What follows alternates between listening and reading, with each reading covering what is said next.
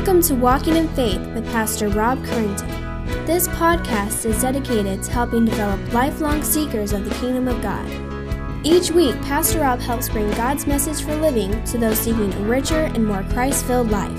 Now let's join Pastor Rob as he shares this week's message.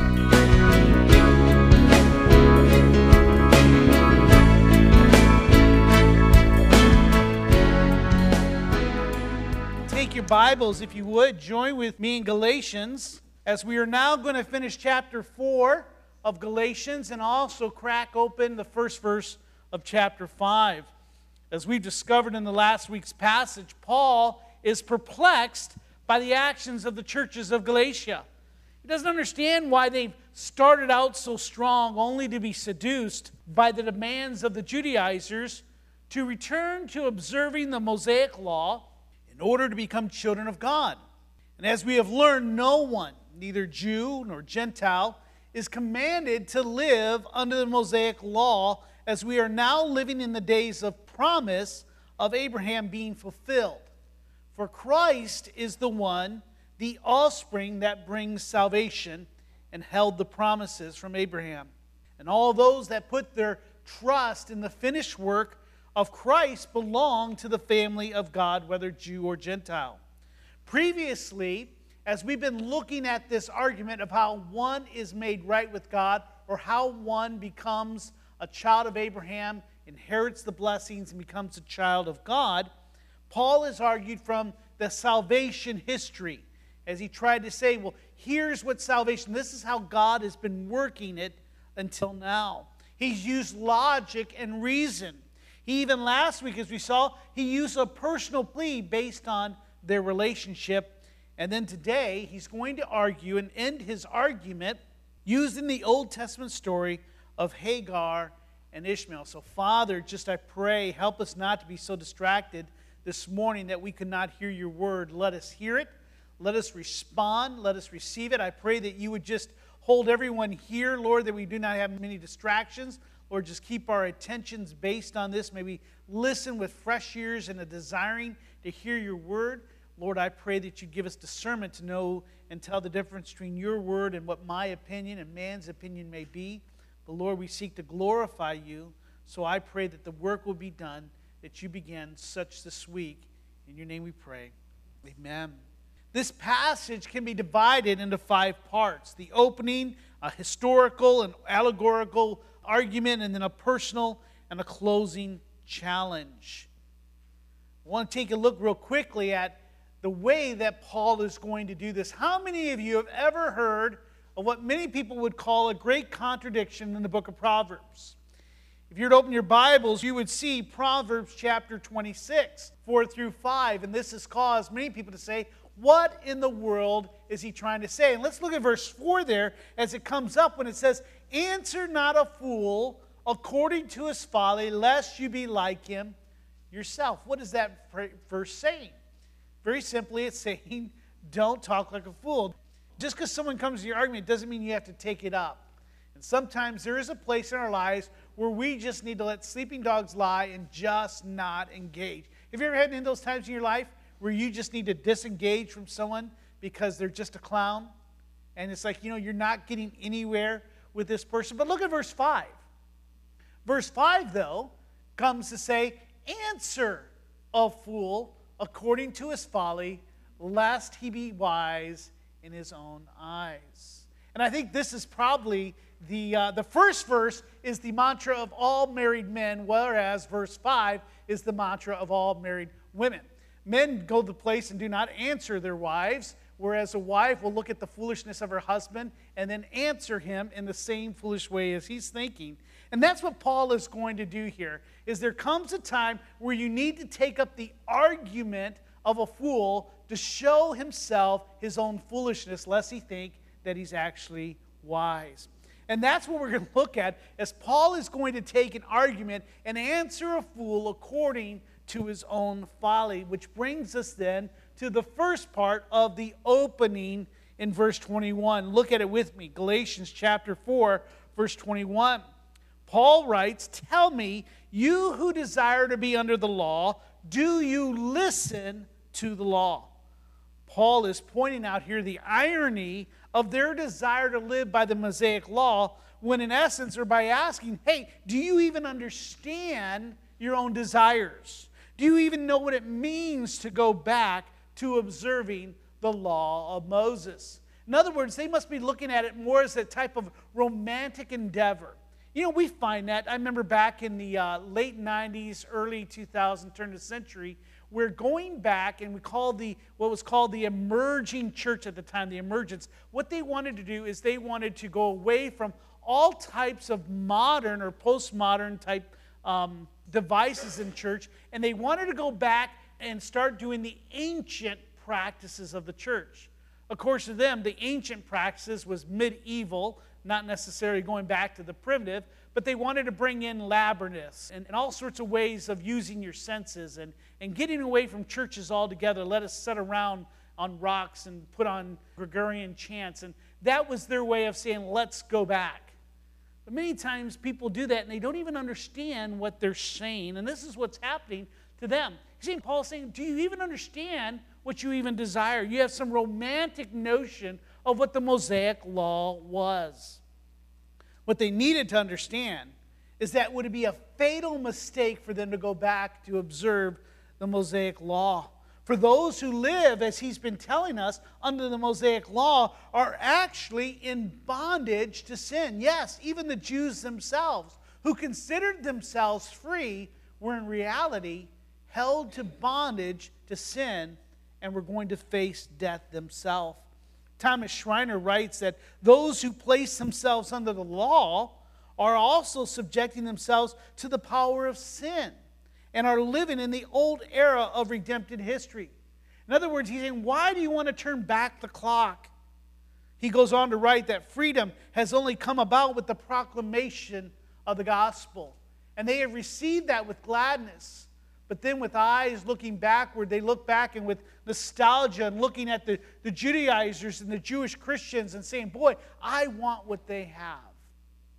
We find people doing that today, looking back and saying, Look at all the Jewish practices. Maybe we ought to be doing some of the same things. Maybe we ought to be observing the Sabbaths and observing the months. And, and maybe we ought to take up their diet. And maybe we need to take up their types of cleansings and washings and such what Paul is saying is wait a second, you don't understand. Those things have passed. When Jesus said, I come to fulfill the law, he's saying that it's no longer necessary. Paul is saying you don't even understand what you desire. And then that leads us to the part two, as he's going to share some historical facts that he wants them to understand about the Mosaic law. In verse 22, he says, For it is written that Abraham had two sons, one by a slave woman and one by a free woman.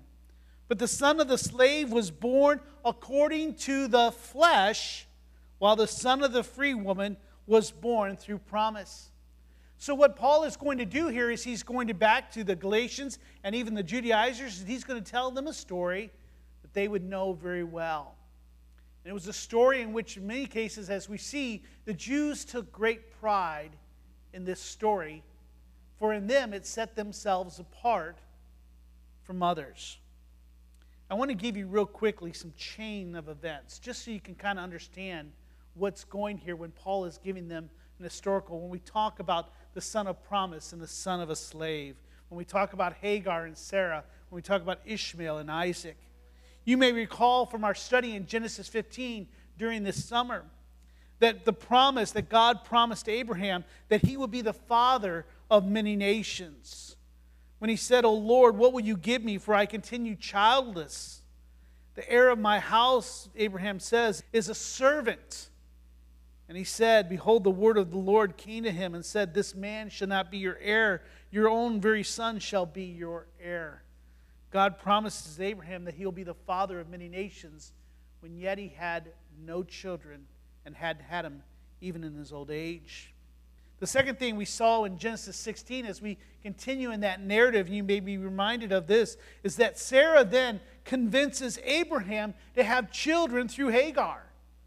Which says, Now Sarah, Abram's wife, had borne him no children. She grew tired of waiting for the promise of God. She had a female servant whose name was Hagar. And Sarah said to Abraham, Behold, now the Lord has prevented me from bearing children. As you see, once again, she blames God. And in that is true. God had prevented her from this time of having children. So he says, Go to my servant. It may be that I shall train children by her. And Abraham listened to the voice of his wife. And that decision by Abraham and Sarah to have a child through Hagar showed a lack of faith in the promises of God. And by the way, that lack of faith has created many of the problems, or almost all the problems, that we still see in the Middle East today. As once again, the child of Hagar and the child of Sarah are in combat and fighting and distrust and in hateful of each other. But then the third chain of event I'd like to share with you is in Genesis 17. As that narrative continues, we see that God once again, even in their faithlessness, even in their disobedience, God once again promises a son through Sarah. As he says for Sarai, he says, I'm now going to change your name. Instead of not only preventing her from having children, from not only now coming and saying, I'm going to now judge her and punish her, he says, No, I'm going to change her name and I'm going to make her the mother of many. Isn't that wonderful news there? Instead of casting her out, God really embraces her and says, I'll strengthen you now. Even in your lack of faith, I'm still going to use you. We see that in Peter, we see that in Paul. And if you were to be bold enough and courage enough to stand, we could probably see that in your own life, in your own testimony.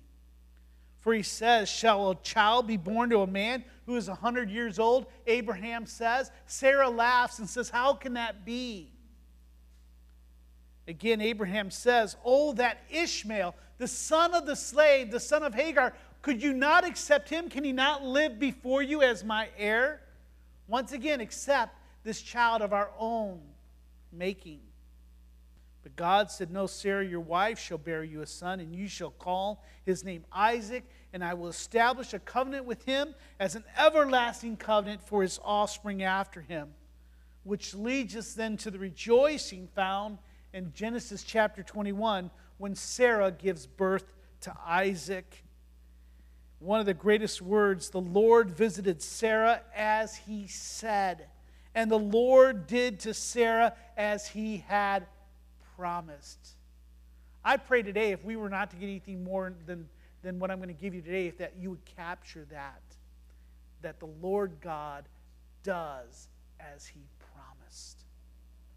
And as you read Scripture, find those promises that are to us as his children generally, and to those that can be specific and grab and hold on to those. Even in our faithlessness, God does as he's promised. And Abraham called the name of his son who was born to him Isaac. The point that Paul is making here in verse 22 is that Abraham had two sons Ishmael, who was born a slave and continued as a slave, and Isaac, who was born free. Ishmael was born of the flesh, which meant that he was the product of self reliance on the part of Abraham and Sarah while Isaac was the product of the Spirit of God on the part of God's promise. The key to understanding this passage is to remember that all Jews would, would take immense pride and self justification in considering themselves as children of Isaac while considering all others as children of Ishmael. The Jews believed that only they were children of God and recipients of the promises and the inheritance. And it was only through them and by observing the law that you could become a child of Abraham.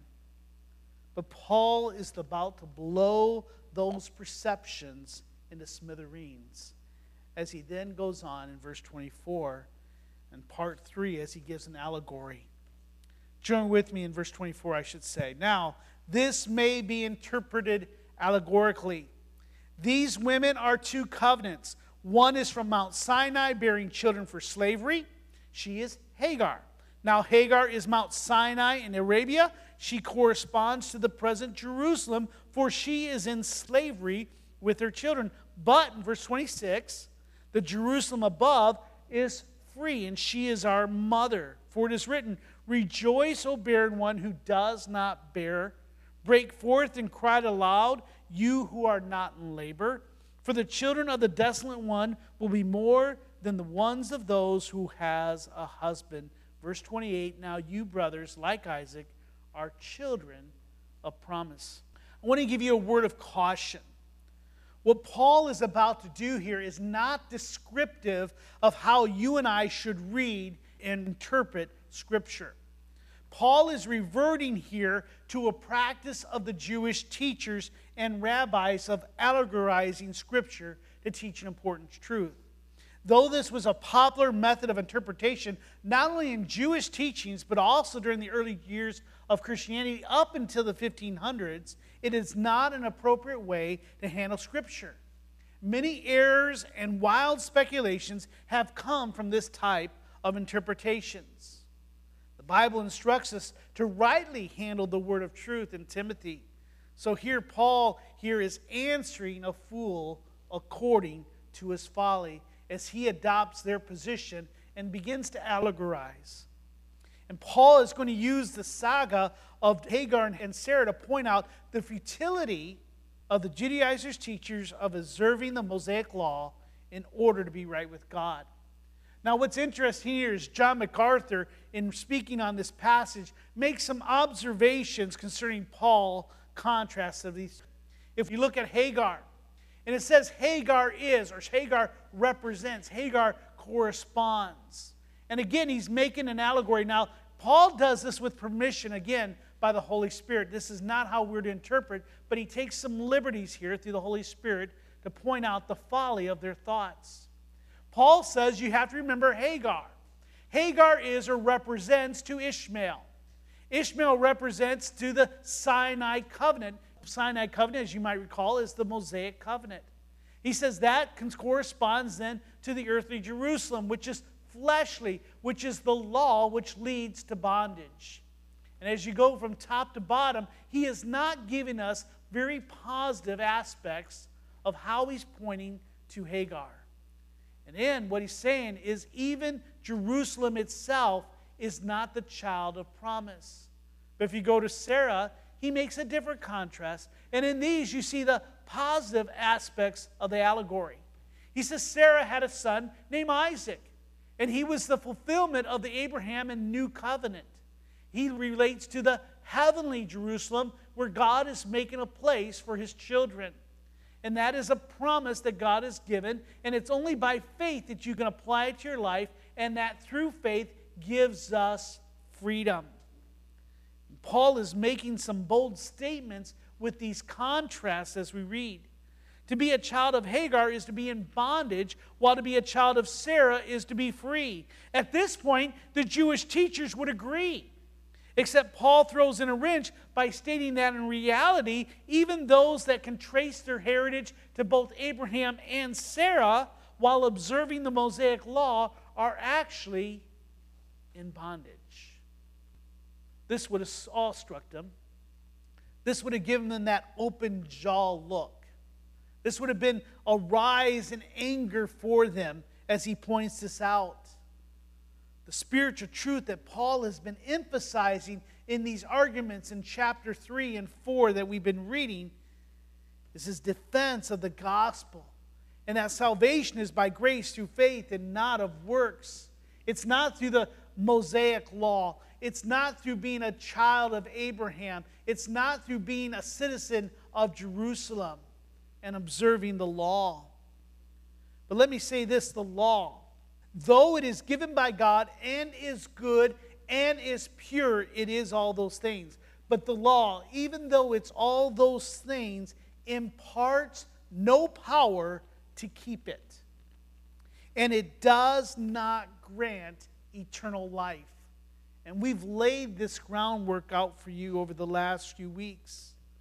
Paul had written to the Corinthians that the law kills instead of making one alive. In essence, Paul is saying that the Jews are enslaved by the law and they're not free from the bondage of sin and death. John MacArthur had written that the Mosaic law leads to bondage because it depended on the flesh. And you say, well, how did it depend on the flesh? Because all the observing of the law was, was do this, do this, do this, do this. Thou shalt, thou shalt, thou shalt, thou shalt not, thou shalt not. Whereas the promise was God saying, I will, I will, I will. So the Mosaic law was self reliance and doing work. But yet we know that it never imparted any righteousness for it had to continue on and on and on. But Christ fulfilled the law. And you and I no longer have to be self reliant on our good works. We no longer have to continue to try to make ourselves right with God. Aren't you glad for that? And how exhausting would it be to try to always be right and be the perfect child? That's what the Bible says must be perfect, even as my Father is perfect. We can go even through the hall of faith there found in Hebrews. And even as we see these men and women that are held up as great men and women of faith, we also see that they were flawed and that they were not always perfect in men and women of faith. The Mosaic law had no power to accomplish what it asked of people.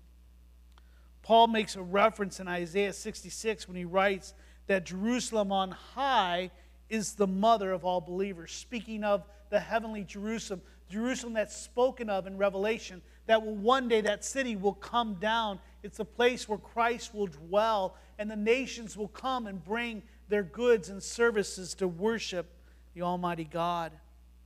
And then he quotes Isaiah 54 1 to make the point that the heavenly Jerusalem through the power of the Holy Spirit, will supernaturally produce more children of God than the earthly Jerusalem will through natural birth. And that's the great promise of God. Again, Thomas Schreiner writes that the law did not produce genuine children of Abraham. For all of Israel is not believing Israel, Paul tells us in Romans. But the children of God are the fruit of the Holy Spirit as Jesus teaches in John chapter 3. So when he gave them the promise that their descendants would be as the sand, he's speaking of a supernatural fruits of the Holy Spirit. His point is that that passage in Isaiah was a promise by God to return the exiles of Israel back to Jerusalem. When he says, For it is written, Rejoice, O barren one who does not bear that speaking of Israel in exile, their life, it seemed, was over. They, they didn't seem to have any joy. They were held captive for over 70 years. And God had promised them, one day you will return. God had likened the exile of Israel to Babylon, was to a woman abandoned by her husband. But now that exile says that exile has now ended with the gospel proclamation the exile did not end necessarily when they, when they personally came back from Babylon and redid the Jerusalem and Nehemiah and Esther and Ezra. What he's saying, no, is that it's come to be now that the gospel proclamation has happened. Just as Isaac was the fulfillment of the promise of God, so is the gospel the fulfillment of the return of the exile, as the conversion of the Gentiles is the fulfillment of the gospel. And in verse 28, Paul now applies that allegory to the Galatians, as they and not the Jews are the true sons of Isaac, as they have become children by the Holy Spirit and not by the flesh. Which leads us then to part four, which is the personal plea, the personal application. In verse 29, as he goes to the allegory and he sets it up, again, Ishmael, you are sons in bondage. That refers to all those who obey the law. Because, but just as at that time he who was born according to the flesh persecuted him who was born according to the Spirit, so also is now. And he's referring back to that passage where when Isaac was about three years of old, three years of age, during his birthday party, during his weaning time was over, Isaac at about or Ishmael at about 17 began to mock and criticize and bully the little baby Isaac. Sarah, seeing that, realized, you know what? I can't have this Ishmael guy around. No longer, he cannot inherit with my son. He's a danger. And she cast him and Hagar out. In the same way, him who was born according to the Spirit, he says, so also it is now. In verse 30, but what does the scripture say? Cast out the slave woman and her son. For the son of the slave woman shall not inherit with the son of the free woman. So, brothers, we are not children of the slave, but of the free woman. And that's the kicker. In verse 29 is that the Judaizers are likened to Ishmael and his persecution of Isaac, as they have been persecuting Christians for not observing the law of Moses. Just as Paul warned the Galatians earlier that any who trouble you and want to distort the gospel of Christ or preach a gospel contrary to the one that we preached to you, let him be what? Anyone remember? Accursed. Paul now says that they are to cast out those that continue to pressure them to observe the law in order to be made right with God. As Paul brings the allegory to end by stating that the Judaizers are actually not children of Isaac, but are children of Ishmael. They were outside the covenant of God, and they will not inherit the blessings of Abraham and become children of God. As Paul answers a fool according to his folly, and he exposed their real position before God. For those who try to make themselves with right with God on their own self reliance, on justifying themselves, of trying to work their way, it is ended. It ends in death. There's no freedom. Which leads us to verse chapter 5 and the fifth part, which is his closing challenge. As he says, For freedom, Christ has set us free. Stand firm, therefore, and do not submit again to the yoke of slavery. What Paul argues against is going back to the Mosaic law and commands that the Galatians to stand firm and resist those pressures to submit to circumcision and observing the law. Paul is simply teaching that they can either rely on human strength and self, which is works, and you and I know that no one is saved by works, or they could rely on God's strength and God Himself, which is the promise of God. Peter had asked the church of Jerusalem in Acts chapter 15, where he says, Why are you putting God to the test by placing a yoke on the neck of the disciples that neither our fathers nor we have been able to bear? Peter understood this even then as Paul did here, is no good to give them that yoke. We ourselves could not bear it. It was a yoke, it was a, it was a bondage, it was a burden to care, carry. He understood that there's no freedom in law, but freedom is only found in the grace of God through faith. I want to challenge you. There are many people today that are still trying to make themselves right with God through the flesh. Some of you might be even fighting this this week where you believe that, oh, I have to be at church, or I have to read my Bible, or I have to pray, I have to give, I have to do this, or God will be angry with me. I've got to make myself right with God. And let me tell you, that's a fool's errand. And you will not find any joy. You will not find any justification in that type of thinking. That's going back in salvation history. God has called us to remember that we are free, that Christ has made us right with God. Should we do those things? Yes. But they move from serving in bondage to be motivated by love. Reading God's word and praying and coming to church is not a duty that we ought to bear, but it ought to be a joy as we realize that's the difference between looking at the law and looking at the gospel. For the Judaizers, they were wanting the Galatians to revert back to the law. Paul said, No, it's the gospel. You got to understand it's the gospel that motivates me to continue when things are tough. It's the gospel that helps me when I'm too weak. It's the gospel that helps me fight sin when it becomes overbearing. It's the gospel that gives me life. It's the gospel that gives me hope. Why? Because Christ has done all that was needed to make us right before God. And in the gospel, we have the promise is that one day God will deliver us from all things. He says that He'll come for us, and we will join Him in that new heavenly Jerusalem. Let us find strength in that. Let us keep our eyes on the gospel. I'd like to end, if I could, with the application of the practical living. And this is what I've been doing is the to know, to do, and to be. What you need to know today is that freedom in Christ results in liberation from sin and self reliance.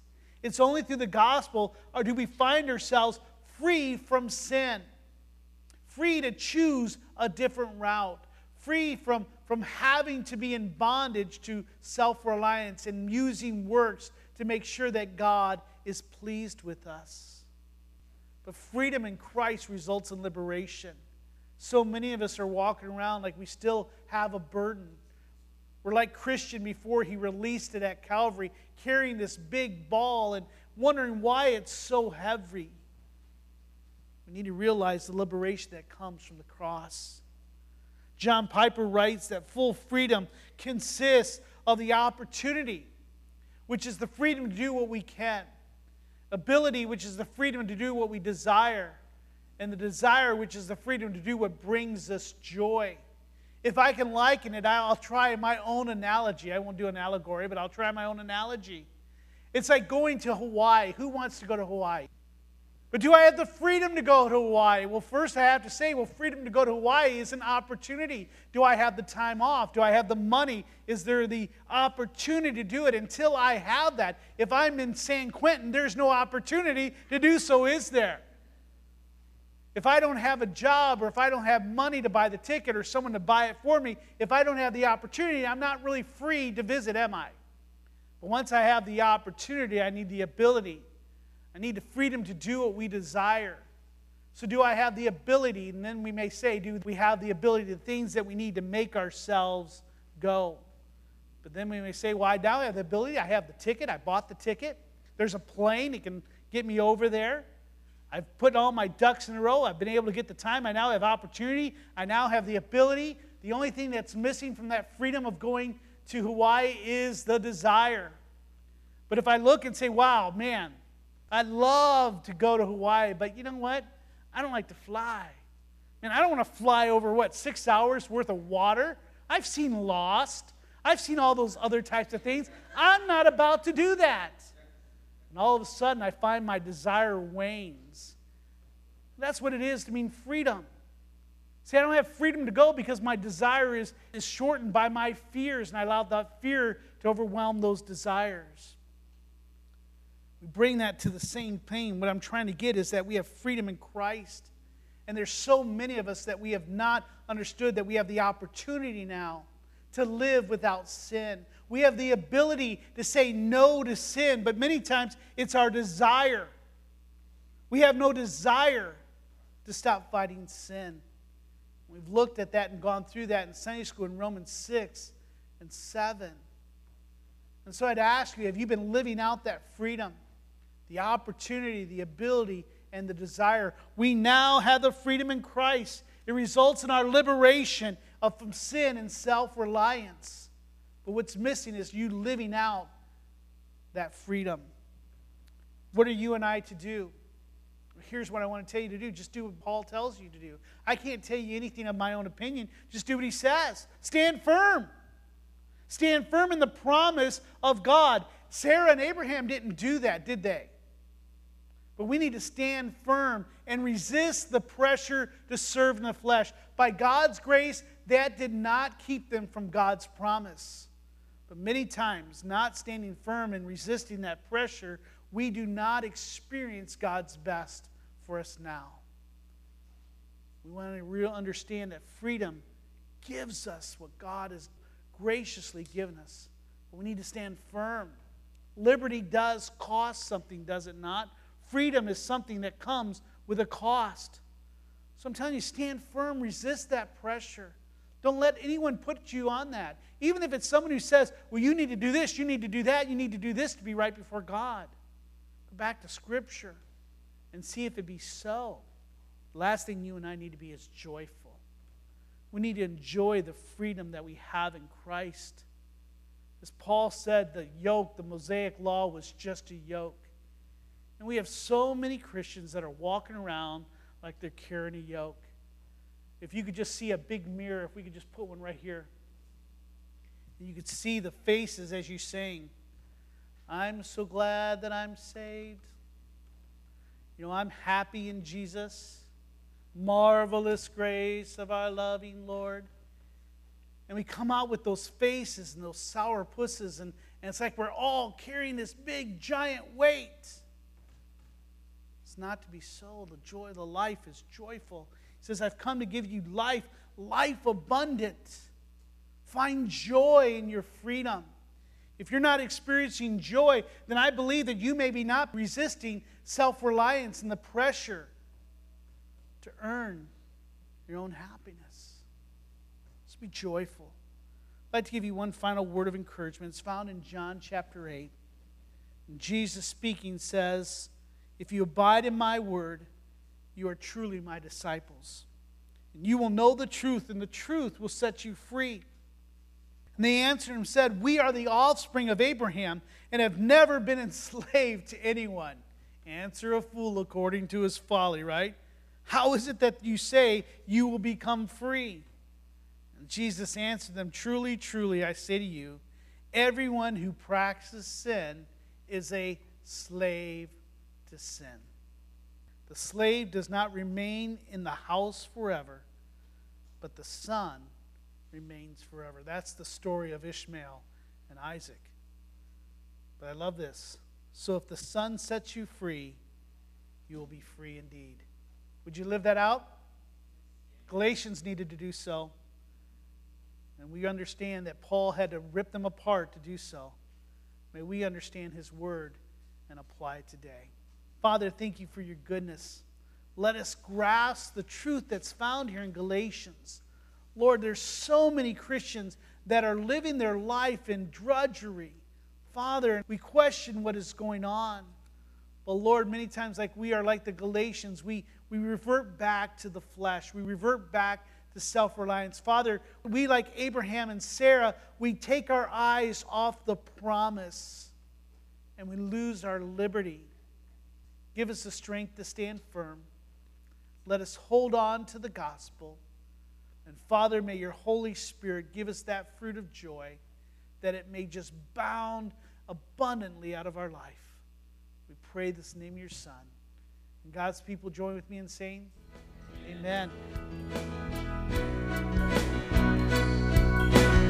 We hope you have enjoyed this week's Walking in Faith podcast. We encourage you to share this podcast with others in order to help spread God's message to all those in need.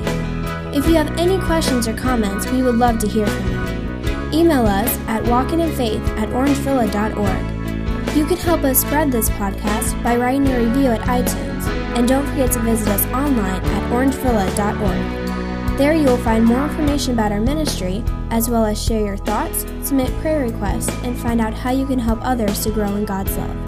Until next week, may God bless you in everything you do.